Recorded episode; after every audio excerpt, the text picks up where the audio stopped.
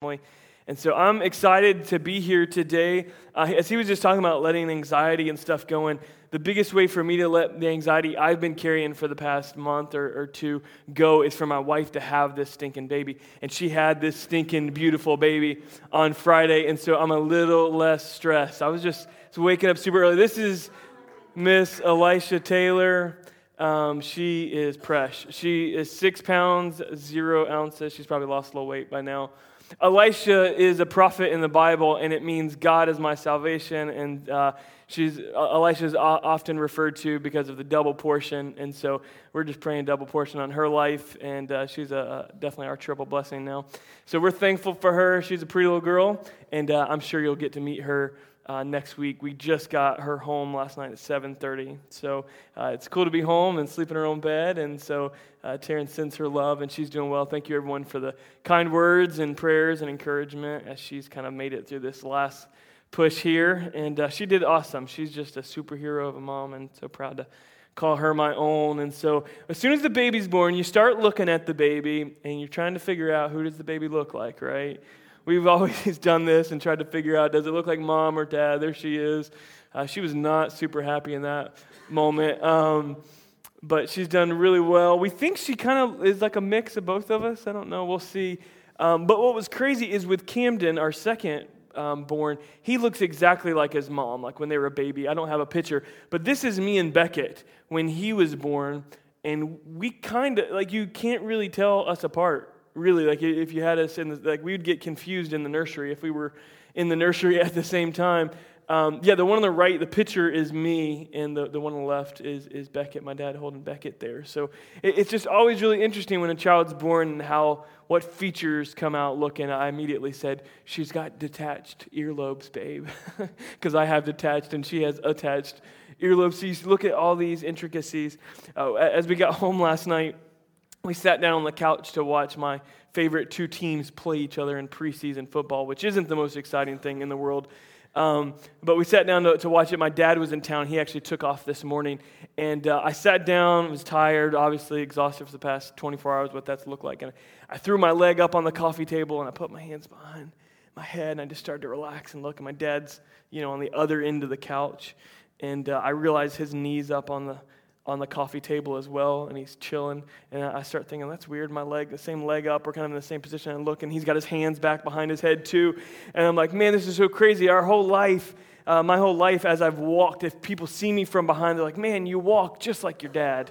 You know, and now this, now having our, our, our third child, it's just all this conversation about who looks like who and just things that we take is so interesting. I thought that was such an apropos um, starter for our conversation today as we wrap up our series of Salt and Light because we're supposed to look like our Father. We're supposed to look like our Heavenly Father. And this whole conversation, a few weeks ago, we talked about race, the sacred beauty of race, and um, how we protect that because it's, it's sacred. And we looked at sexuality last week and, and why we lift that up and don't dishonor or disregard God in regards to our sexuality because that too is sacred. And, and I feel like the, the topic I want to talk about today is really about that, that sacred beauty of all human life. And, and I want to talk about justice and social justice. And many times this is kind of politicized or it's kind of used as a side, side kind of topic. But I really feel like it's the very core of what it means to be a follower of Christ, what it means to be a child of God, and to understand who He is and what He's called us to do.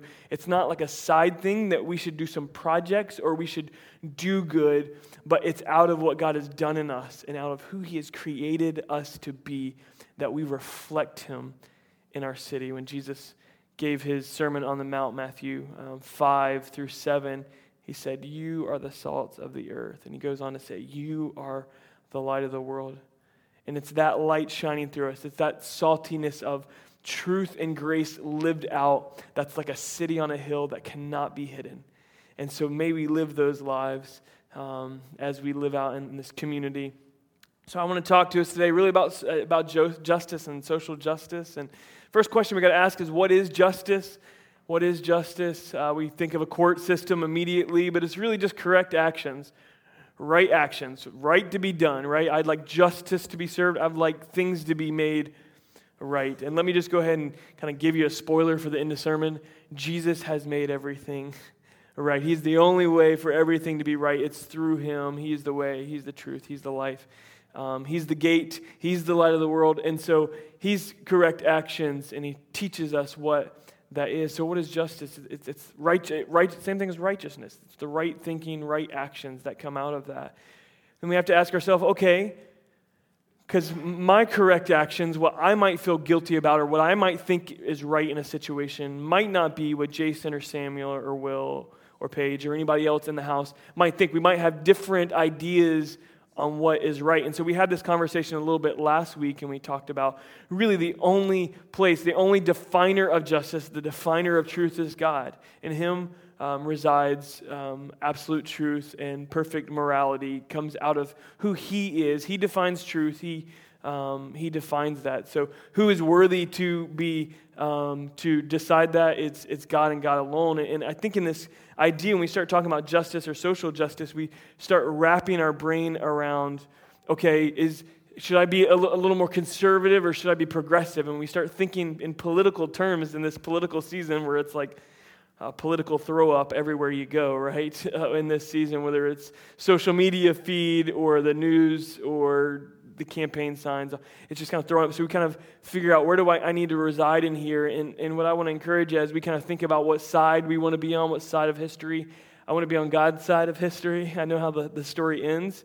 And so let's live a life that we're always on His side, right? Always asking God, what is right? What is true? What do you say about this, God? Not trying to go out of our own basis for moral truth, but only out of the perfect, righteous judge in God. And Christ living that out.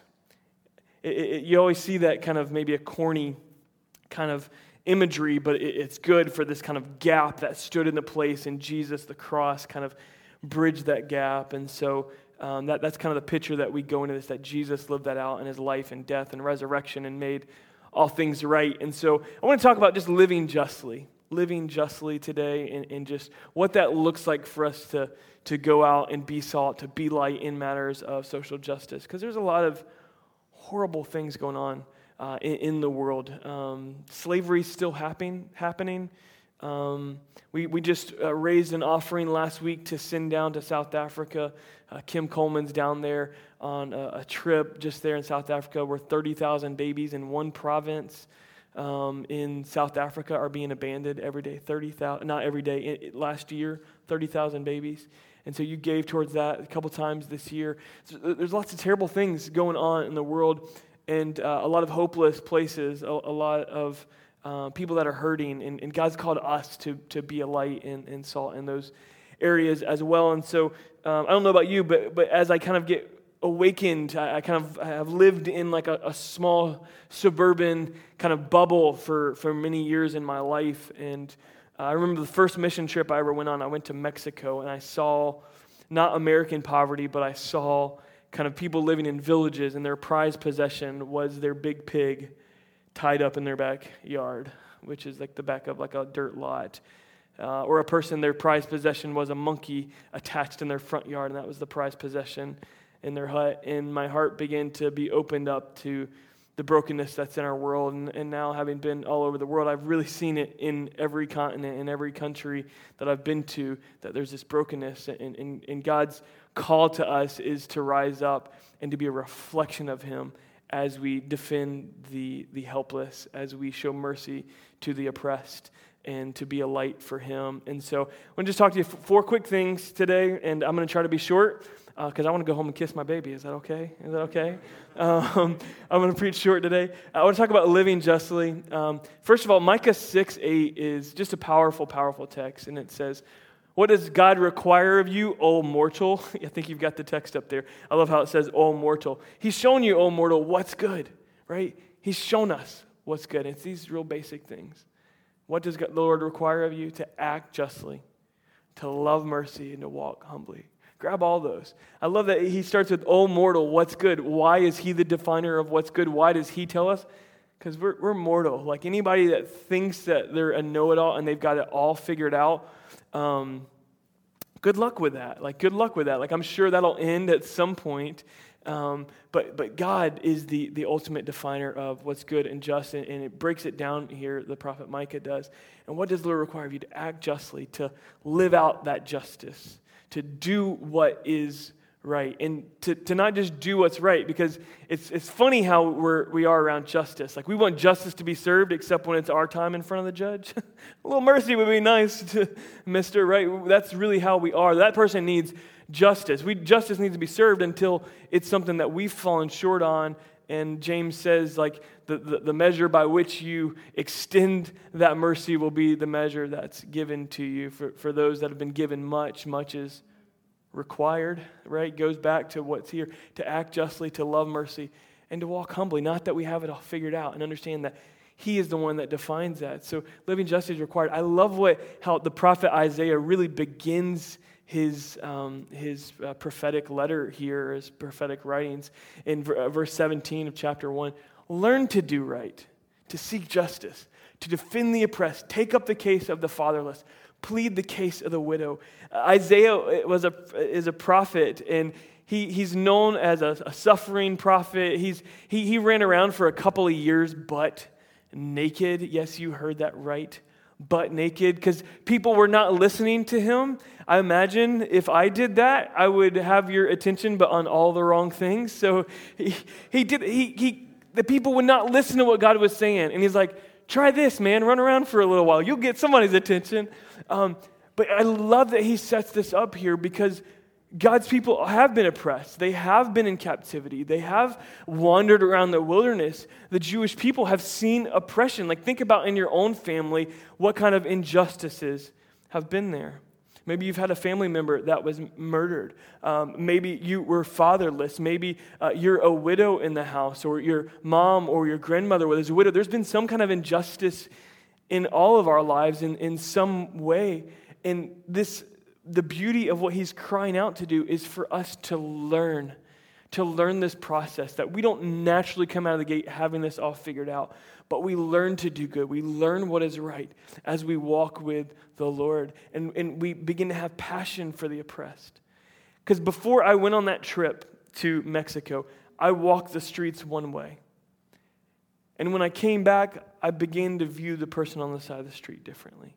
And every trip I've ever been on that gets me out of my little comfort zone and my comfort bubble, and I learned about people that are oppressed and people that are hurting and broken, I just start to look at things differently. And, and for most of us as, as believers, social justice is like this side thing that we do with projects or mission trips.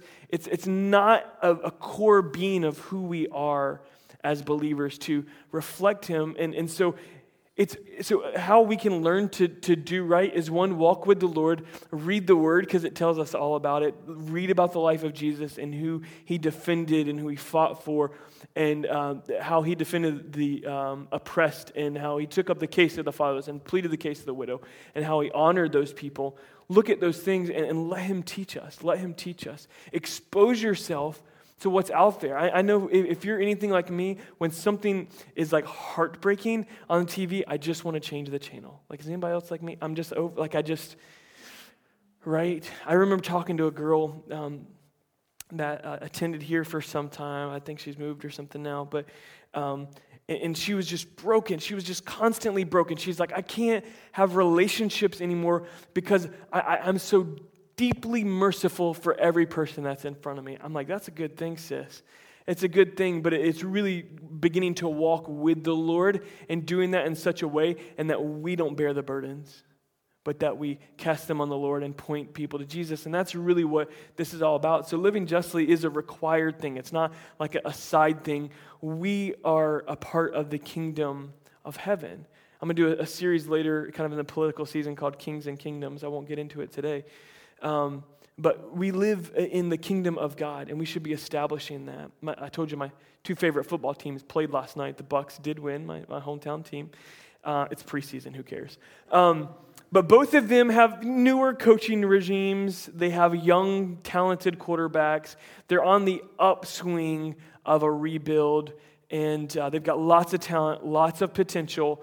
Um, but they both have been really bad for a, a, kind of a long time. They haven't, either one of them haven't won a playoff game in like eight, seven, or eight years. They've just been rough, right? Suffering Jags fans say amen, right? Any Bucs fans in here? I didn't think so, right? Uh, yeah, it's just me, just me out here. Um, and, and they've what happens is when a coach moves in, and I've been hearing Jameis Winston, who's the quarterback of the Bucs, and they've been talking about. I've heard Gus Bradley, the coach of the Jags, been saying this a lot too. We've got to change our culture to a winning mentality, a winning culture, and, and the same is true, I think, within the, the global church, and let me say particularly the American church. We've got to change this culture of comfort, where it's all about our comforts, and it's not about us really being a reflection of God, and not where this is just kind of a side thing to us, but getting into a, culture. And, and I think how it happens on a football team is the same way it happens in a church. And I know for a long time I was super jaded by the church, and because I, I felt like everybody was a hypocrite. And as um, one uh, songwriter of many years ago, when, you know, for those of you that kind of say, I don't go to church because it's a bunch of hypocrites, you just kind of say, Yeah, I know. That's why I'm there. that's, that's why I'm there, is to confess that, like, the things that I want to do, I don't do. And, and, you know, I'm struggling this, and that's why I need Jesus. That's why we need Jesus. That's what we come and confess every time. So I'm a hypocrite and I can't do this on my own. Um, but I think with these coaches, and, and same thing within the church, how does it happen? How does that culture change? One person at a time one person at a time, that their hearts begin to break. They get connected to the kingdom cause, the, the words that the coaches put out there, and what the kind of culture that we're creating the kingdom of God on earth as it is in heaven. One person living that out at a time, this begins to happen. So I just want to kind of paint that broad picture, but that this is something that's required. This isn't an option for you as a child of God. I want to go to Matthew chapter 25, and this will be a little bit. Um, uh, unnerving for some of you that have read this text one way your entire life, like me, or heard this text used only in one way. But I think if we'll listen to it, we'll see it in way more cohesion to the rest of the gospel teachings and in the New Testament and the body of Christ. That really, the, the, the, second kind of point is living justly begins within the body of Christ, which I know kind of goes countercultural to how we think. But let's read this text in Matthew 25. A little context here is Jesus is getting ready to be arrested and go to trial, and they're going to have Passover. Like this is the, kind of the end of end of Matthew's gospel.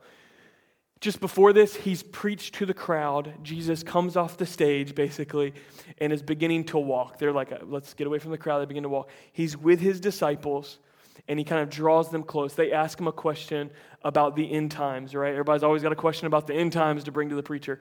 And so that's what they do to Jesus. Like, how's this thing going to unfold? Like, what's going on? Things feels like something's coming close. And Jesus draws him close and he begins to preach a private sermon to just the disciples after he's preached to the crowd. And he says this When the Son of Man comes in his glory and the angels with him, he will sit on his glorious throne. All the nations will be gathered before him. He's, this is Jesus' words about what it's going to be like. And he will separate the people one from another as a shepherd separates the sheep from the goats. Jesus' words here. He will um, put the sheep on his right and the goats on his left. Sheep followers. Uh, then uh, the king will say to those on his right, Come, you who are blessed by my Father, take your inheritance. The kingdom prepared for you since the creation of the world. For I was hungry, and you gave me something to eat, and I was thirsty, and you gave me something to drink. I was a stranger, and you invited me in. I needed clothes, and you clothed me. I was sick, and you looked after me. I was in prison, and you came to visit me. Keep going. Then the righteous will answer, Lord, when did we see you hungry or feed you? I love how he calls them the righteous because he's, he's kind of talking to them. Lord, when did we see you hungry and feed you or thirsty and give you something to drink? When did we see, uh, a, see you a stranger and invite you in or needing clothes and clothe you? When did we see you sick or in prison or go to visit you? The king will reply, Truly I tell you, whatever you did for one of the least uh, of these brothers and sisters of mine you did for me. Then he will say to those on his left, Depart from me, you who are cursed, into the eternal fire prepared for the devil and his angels. For I was hungry, and you gave me nothing to eat. I was thirsty, and you gave me nothing to drink. He continues on. I was a stranger, and you did not invite me in. I needed clothes, and you did not clothe me. I was sick and in prison, and you did not look after me. They also will answer, Lord, when did we see you hungry or thirsty or a stranger or needing clothes or sick or in prison and did not help you. He will reply, Truly I tell you, whatever you did uh, not do for one of the least of these, you did not do for me. They will go away to eternal punishment, but the righteous to eternal life. Okay, why did I read all that? Because most of the time when we read this, we read that last little bit, whatever you've done for the least of these, and what do we immediately think about? We think about people in prison, we think about all those things. But if you go back up, kind of into the middle of there, the first time he, he refers to the least of these, brothers and sisters of mine. And Jesus is building on an argument where he's constantly been referring to brothers and sisters. And when he's talking about brothers and sisters, he's talking about those within the body of Christ. And so, most of us, um, everybody, we view this out of this idea of the, the least of these um, kind of outside of the body of Christ, right? The, those that are poor, those that, that um, uh, are a stranger or in prison or, or whatever. But Jesus is first referring, and I think it builds on theologically everything else that, that's taught in the New Testament, that it happens in here first. That this is a breeding ground to be a reflection of God's love for one another. And it builds every single time that Jesus has been using brothers and sisters, he's been using it about the body of Christ. And so he's building on that idea, and I think it, it, it's something that, that kind of builds into a way that it explodes into the streets, that that becomes natural. Because here's what's happened. We found there's kind of been a, a major breakdown in the evangelical voice of the church. Uh, that we've lost our evangelical voice, and that breakdown within the community is the lack of love and justice within our own fellowship. There's a lack of love and justice and care for the people that are in this room between one another. Okay, I think in small segments it happens, but as a general rule, we'd much rather do this Christianity body of Christ thing on our own. We'd much we feel way more comfortable with that because I don't want to have to let anybody. I don't even want to let anybody know that I'm a stranger. I don't even want to let anybody know that I'm broke. I don't want to let anybody know I'm going to prison. I don't want to e- even do that. And so we've made this faith kind of just uh, me and Jesus got our own thing going on, and that's not what we see in the New Testament. That's not what we see in the New Testament. And so. Um, I think until we really get to the place where we, we take care of the body of Christ, we'll simply feed the mouth and clothe the body of the unbeliever, and we'll never have a healthy place to point them to be nourished spiritually. Your gifts that God has put in your life, how He's created you, are, are, are not just for a successful career, right? Your spiritual gifts that the Spirit of God has, has placed inside of you that are just slowly being uncovered, or, or maybe they're walking and functioning now.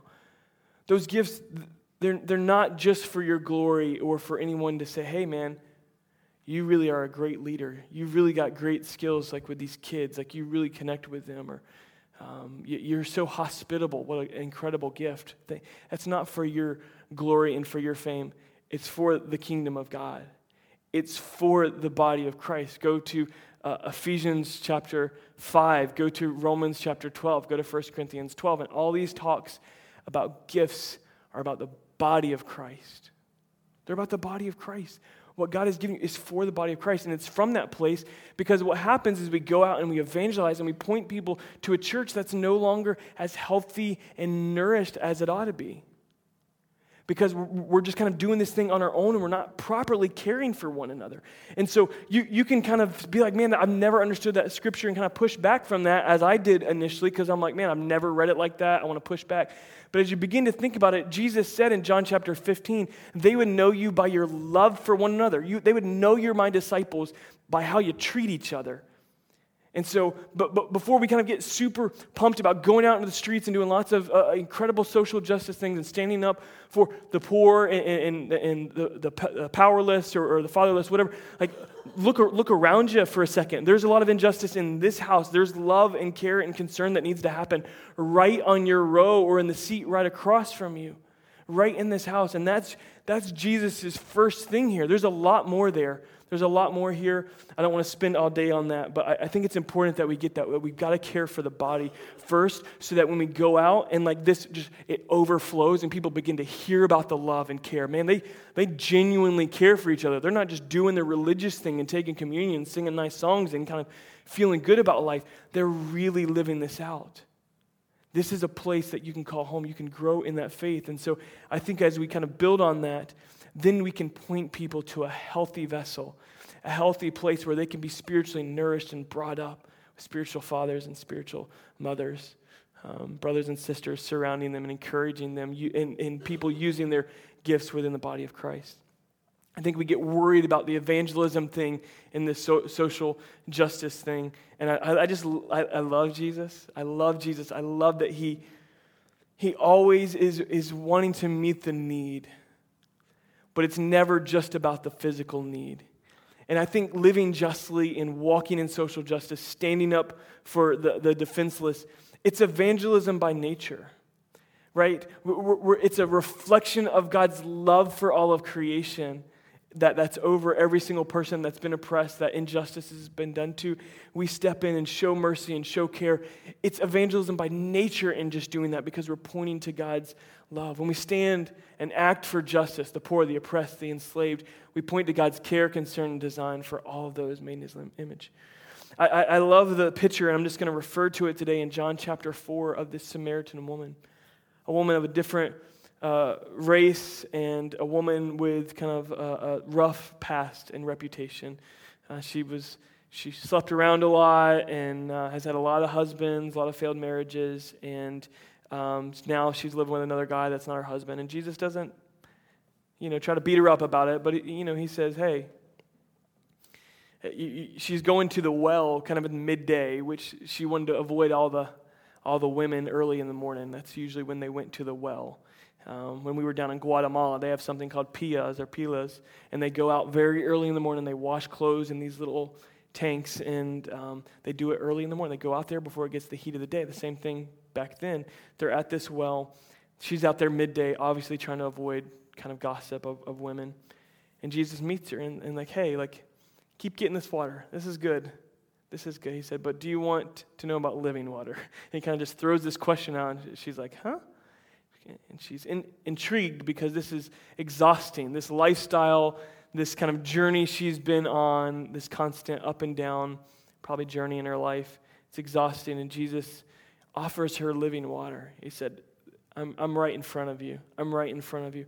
And what's beautiful is after she experiences that, she experiences Jesus in that very moment, in that personal encounter. Evangelism just naturally happens. It just naturally, she sprints back home. Let me tell you about this man who told me everything about my life. He showed me purpose. He showed me that I've been kind of wasting my time. And she was just so fired up. And she was like setting fire to her hometown, these people that knew where she had been. And the transformation in her life was a testimony and evangelism in itself. I mean, with feeding the 5,000, Jesus didn't want to send them home. He didn't just want to get up and preach that day. He's like, let's feed them. Like, these people are hungry. Let's feed them. So let's never forsake the tangible in giving and taking care of um, people inside the walls and out. Um, but never, I, I think we do people a disservice when we offer only the physical water, but never bring up the living water right? We can clothe people and feed people all day long, but why are we holding the living water in the back pocket like, nah, this is just for me, this ain't for you? When that one kind of conversation, that one question, like, do you want to know the truth about something that can set you free from that addiction? Do you, I mean, just a simple question, and just like, huh? Yeah, I'd love to be free. Yeah, w- would you like to, to know about something deeper that can sustain you through the darkest valleys of life? Would you like to know and have security for your soul? And those questions that, that lead, that's, Jesus did it in that, in that fashion, and it opens people up and because people are hungry. And Jesus began to talk. The time is coming and has now come when the true worshipers will worship the Father in spirit and truth. He says, Open your eyes, look at the fields, they're white, they're ripe for harvest. In, in a time where there's a lot of, you know, just kind of anti religious talk and maybe even anti Christian stuff, we're all just bigots, right? Um, in that type of, of political and, and, media culture that we live in, I, I think the fields are ripe for harvest. I think there's a lot of people, because it's the real deal, it's the truth. And I think when we bring that to people and we stand up for what's right and meet them where they're at, um, I, I, it's evangelism by nature. And, and, let me just kind of share some personal experience here. Um, the church we used to minister at um, years ago uh, in another state, uh, we were worship pastors there. There was a lot of foot traffic, people that were homeless and were coming by the church. And I'd kind of grown accustomed to how to handle and deal with that. Down here in the suburbs, we don't deal with as much, but we deal with it um, a decent amount. And um, I don't know how many times it's happened in the past year that somebody comes up after service, before service, usually on Sundays, they'll think they'll catch somebody here. Uh, or maybe even during the week while I'm here. And um, they'll come and, and, need some help. And, and so many times, there's a guy, I was mowing the, the grass the other day, and uh, he's been out working all day long, just trying to, to, he wanted to mow my grass for me. He's like, man, can I get just some money just to get milk and stuff for my kids? I got a brand new baby. And, you know, you've been there before. Someone asks you for help, and you kind of begin to think through the process. Like, right, what are you going to use this for? Right? Can, is this guy trusted? Do I have the money? Do I really want to? You, you've been there, right? You kind of run through all these questions and kind of doing some heart searching and different things. And, and this guy, you know, I, I obviously I went inside and got him some money and, and gave it to him. Like, you're not going to mow my grass, man. I got it. And get home to your kids, go get the milk and, and take care of them. And just had, ended up having a great conversation with him, find out that he, he does know the Lord and is really trying hard and, and working. And, um, you know, it's funny, in every single conversation, somehow it comes up that I'm a pastor. I don't offer it, but it comes up at some point. And, you know, begin to talk to them, and they're like, yeah, man, I'm going to be there next Sunday, right? I'm going to be there. I'm going to be there. And I've heard that like a dozen times. And, um, and I rarely see somebody, you know, come through, you know, and it's not, it's not about that, I think, at the end of the day. It's about doing what's, uh, uh, doing what's right in front of us, giving. I, have seen transformation in some people really close to me that used to hold their wallet really tight, used to hold, you know, giving and helping people really tightly, and I, I've watched God transform them. It's really powerful that, like, man, every time someone's there, they don't even care. They're not even thinking through the process. They're just like, bam, giving it. And it goes far beyond the poor. It goes far beyond the homeless. Um, it, it, it, goes in just the, the, the, way we live, our attitude of prayer. And, and let me just tell you, um, this morning I woke up to a text of a family who's living in their car and is just looking for shelter. And so, if you get passionate about this and something re- resonates in your heart and you just want to help them figure it out, you don't have to be a house for them. Um, I can give you somebody's number that can find it today. So, let me know about that after service. Okay, let me just give somebody a tangible opportunity to step out and be this for somebody. Um, and I think if when we really open our hearts in that, it, it, just happens. Evangelism happens by nature. And we, and we just don't hold this card back any longer. Let me begin to close. Living justly is, is followed by blessing, and it's a really, really powerful, beautiful thing that God blesses this because it's close to his heart. That we reflect him and we live out eh, the, the truth that he's placed inside of us and, and the grace that he's He's shown us that we begin to live that out. There's blessing that follows that. Look at what Psalm 106 says. It's really beautiful. Blessed are those who act justly. Just that simple. Blessed are those who act justly and who always do what's right. How about you? I haven't always done what's right. I could list you a bunch of things, but I'll save you the time and I'll save um, me the embarrassment. I've done a lot of things not proud of they just start going through my head, and I'll be here all day if I keep thinking about them. Um, blessed are those who, who do what's right and who act justly. That God, there's blessing that follows that. I, I, one of the most beautiful, powerful texts I think for us to end on today is Isaiah 61. Isaiah chapter, chapter 61, kind of going back to him. Uh, I think I've got that up there. Isaiah is prophesying about Israel who is in captivity. And he says this the Spirit of the, the sovereign Lord is on me because the Lord has anointed me to proclaim good news to the poor.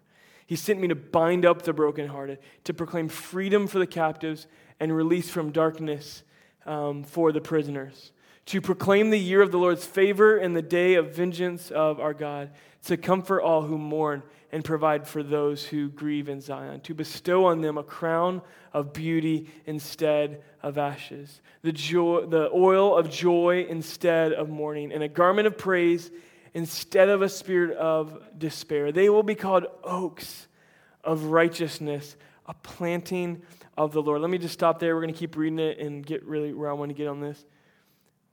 Some things that have been planted in your heart, maybe it's suffering. Maybe it's an encounter with social justice that was right in front of your life, or maybe it's injustice that's been done to you. I believe that at some point, if like you will not let that, that squelch the spirit in you and squelch the faith in you, you're going to rise up just like Israel, who has been in oppression and who has been in slavery.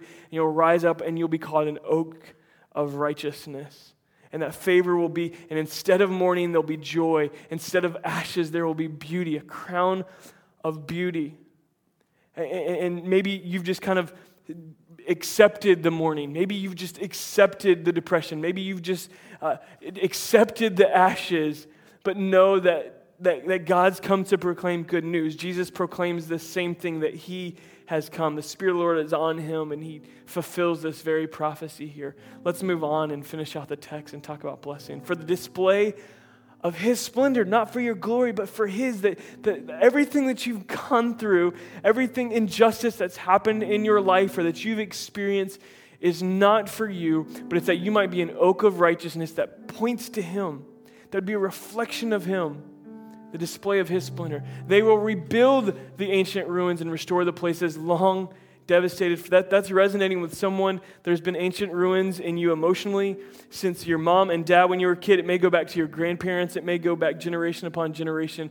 And that you just look at them like ruins. But just like, like Nehemiah, who God called him out to rebuild those walls, I believe that God wants to rebuild those in you and restore the places long devastated, that they will renew the ruined cities that have been devastated for generations. Strangers will shepherd your flocks, foreigners will work your fields and vineyards, and you will be called priests of the Lord, and you will be named ministers of our God. You will feed on the wealth of nations, and in their riches you will boast. Instead of your shame, you will receive a double portion. And instead of disgrace, you will rejoice in your inheritance and so you will inherit a double portion in your land, and in, in everlasting joy will be yours. Let me finish it out here.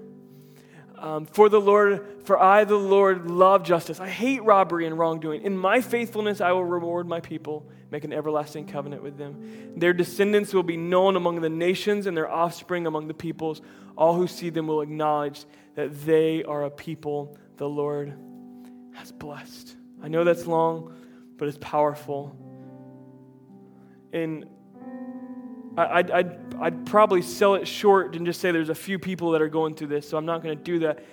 I, I, feel like all across this place, like there's something that God wants to speak in, into each one of our lives in regards to your purpose and what this is all about. Um, and what you've gone through, maybe the injustice or maybe the shortcomings that, that you've battled. Um, and I believe that, that God wants to turn your, your ashes into joy. He wants to turn your mourning into joy, to a crown of beauty. That which the enemy has tried to squelch out and kill in you, God's going to use and, and let it grow up into a great oak of righteousness.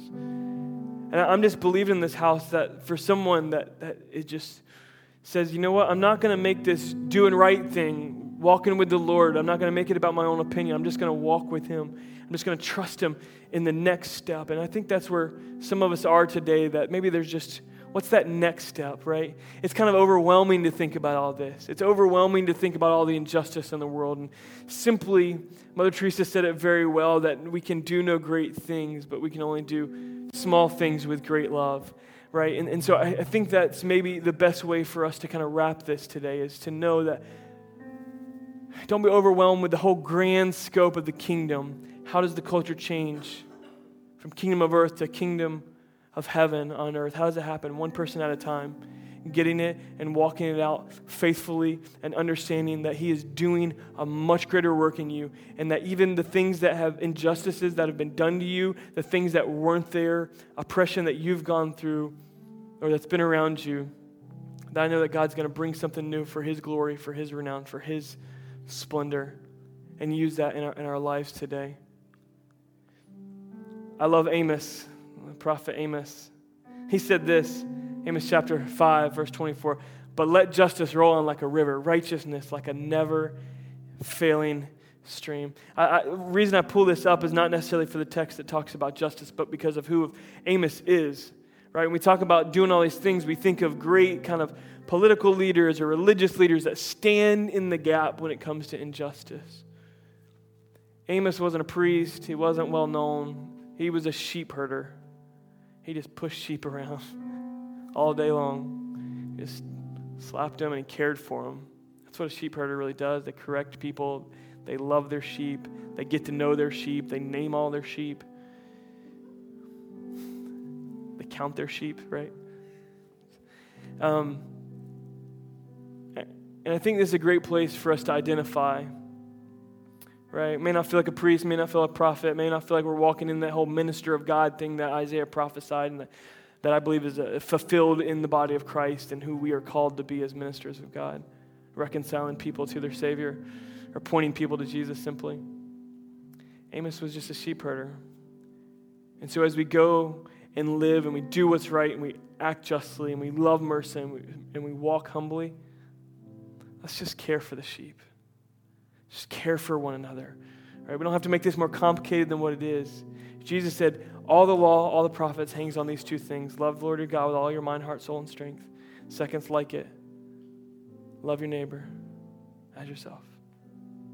Jesus ramped that up at another point, right? He said, Don't just love those who love you and take care of you. Everybody does that. Love even your enemies, right? So, all across this place, what I'd like to do, how I'd like to end, I'm going to invite you to the table in just a couple of moments, but I'd like for you to stand. I'm going to pray, and I just want you to close your eyes and just ask the Lord just kind of what's going on. God, what are you trying to say to me? And uh, I'm going to pray for us and, uh, and offer you an opportunity just to respond today. God, I thank you for this time. God, I thank you for your holy word, God, and I thank you most importantly that you're a God of justice. You're a God of justice, God. You define what's right, God, and every wrong that's happened in this life will be made right. God, every piece of darkness will be made light. God, every injustice is corrected in Jesus. God, I, pray in this house for those that there's been much wrong to us, God, that we would forgive those. Even those our enemies, God, we would forgive them those that have come against us, who have worked against us, who have hurt us in some way, God, that you would work in us healing and forgiveness. God, in this time right now, we're all dealing with this at different levels, but help us get the simple gospel message to walk with you, to be a reflection of you, to be salt and light in the darkest places of our world. God, whether it's in our workplace or our homes or uh, uh, impoverished communities all around the world or in the city, God, help us to be a light. Help us to be a city on the hill. Help us by our love for one another to be a reflection of your goodness and grace and help that bleed out everywhere into the city and everywhere we go. That we'd be the salt of the earth. We'd be the light of the world. In Christ's name we pray.